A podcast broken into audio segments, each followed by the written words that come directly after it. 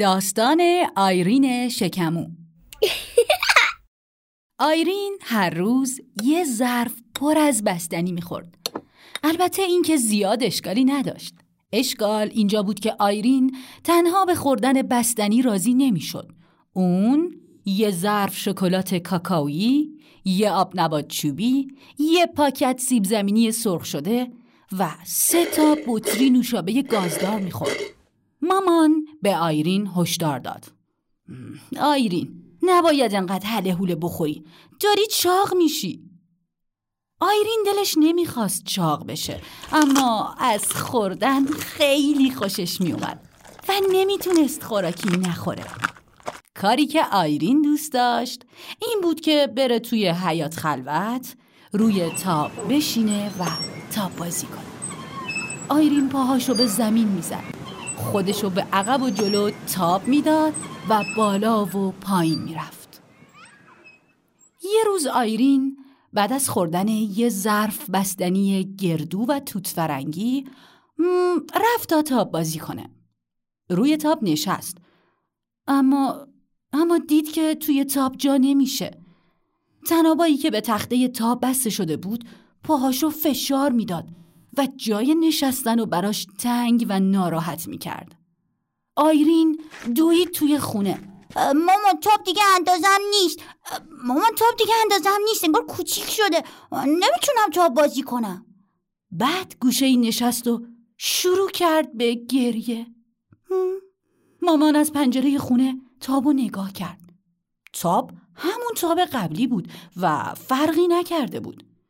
مامان از آیرین خواست که گریه نکنه و بهش گفت آیرین گوش کن چی میگم تاب کوچیک نشده. تو چاق شدی. از پس خوراکی های ناجور خوردی. نگاه کن دیگه تاب بازی هم نمی‌تونی انجام بدی. آیرین فکر نمی کنی وقتش شده تا دیگه خوراکی های بد نخوری؟ آیرین به تاب نگاه کرد و گفت بله ماما بله. دیگه بستنی نمی‌خورم. دیگه سیب زمینی سرخ شده و نوشابه نمی‌خورم. ببین عزیزم تو هنوزم می‌تونی چیزایی که دوست داری بخوری. اما همه رو نباید با هم بخوری. یه روز بستنی بخور یه روز شکلات کاکائویی بخور. تازه من یه فکر خوب دارم آیرین. چطور هر روز من و تو با هم بریم پارک؟ را بریم و قدم بزنیم. میریم اونجا به مرغابی و غذا میدیم و بادبادک هوا می‌کنیم. باشه مامان این که خیلی خوبه. از اون روز به بعد آیرین به خوراکی هایی که می‌خورد بیشتر دقت می‌کرد. اون هویج و سیب و گلابی می‌خورد. هر روز فقط یه شیرینی کوچولو می‌خورد و بعد با مامانش به پیاده روی می‌رفت. بعد از چند هفته آیرین دوباره توی تاب جا شد. و دوباره به سراغ تاب و تاب بازی رفت و دیگه کسی بهش نمی‌گفت آیرین شکمون